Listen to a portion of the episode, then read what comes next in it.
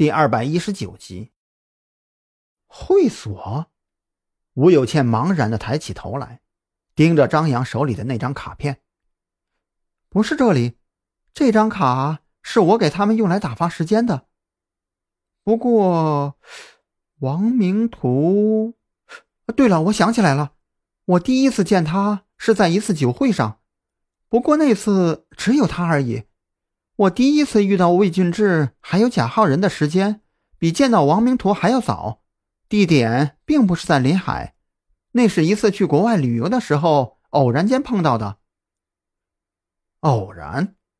张扬紧接着追问：“在境外，你们第一次碰到，然后就认识了？”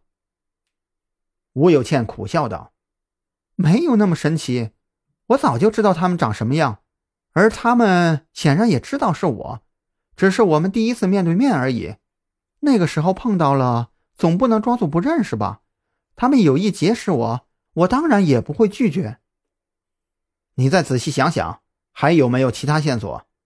你既然说跟这三个人都不熟，那么见到他们的次数理当有限。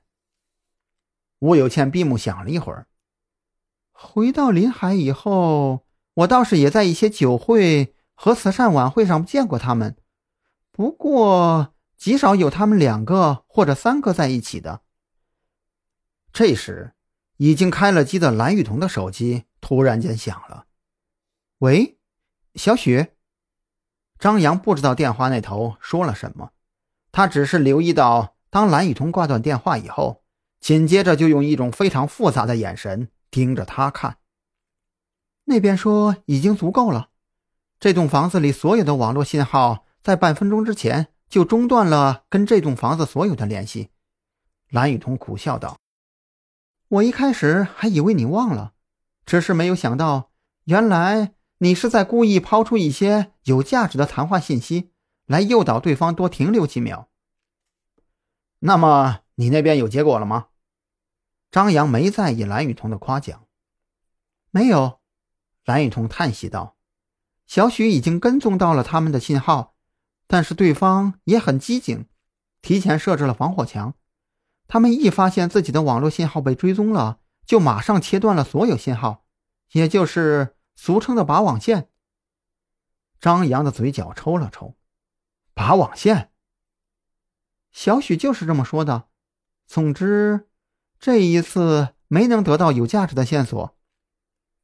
蓝雨桐看了看四周。我觉得我们有必要再检查一下这栋房子了，所有的智能设备都可能需要做一下备案。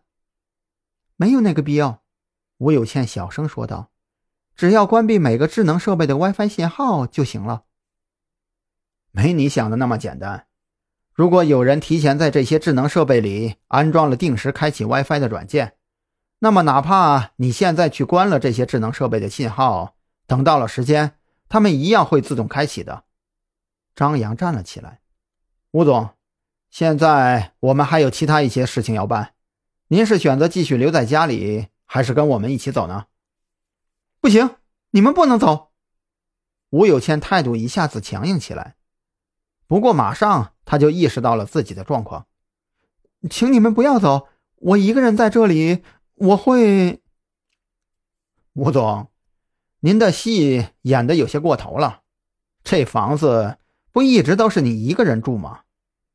张扬摇摇头，站起来：“雨桐，你跟我一起回去，今天晚上这里不需要人了。”好的。蓝雨桐虽然不明白张扬为什么临时改变了计划，但还是马上起身与他同行。吴有倩还在坚持，不过眼看着张扬他们走到门口，也没有要回来的意思。他也只好放弃。那二位，我明天也不会离开这里的。好的，如果有什么问题，可以随时联系我们。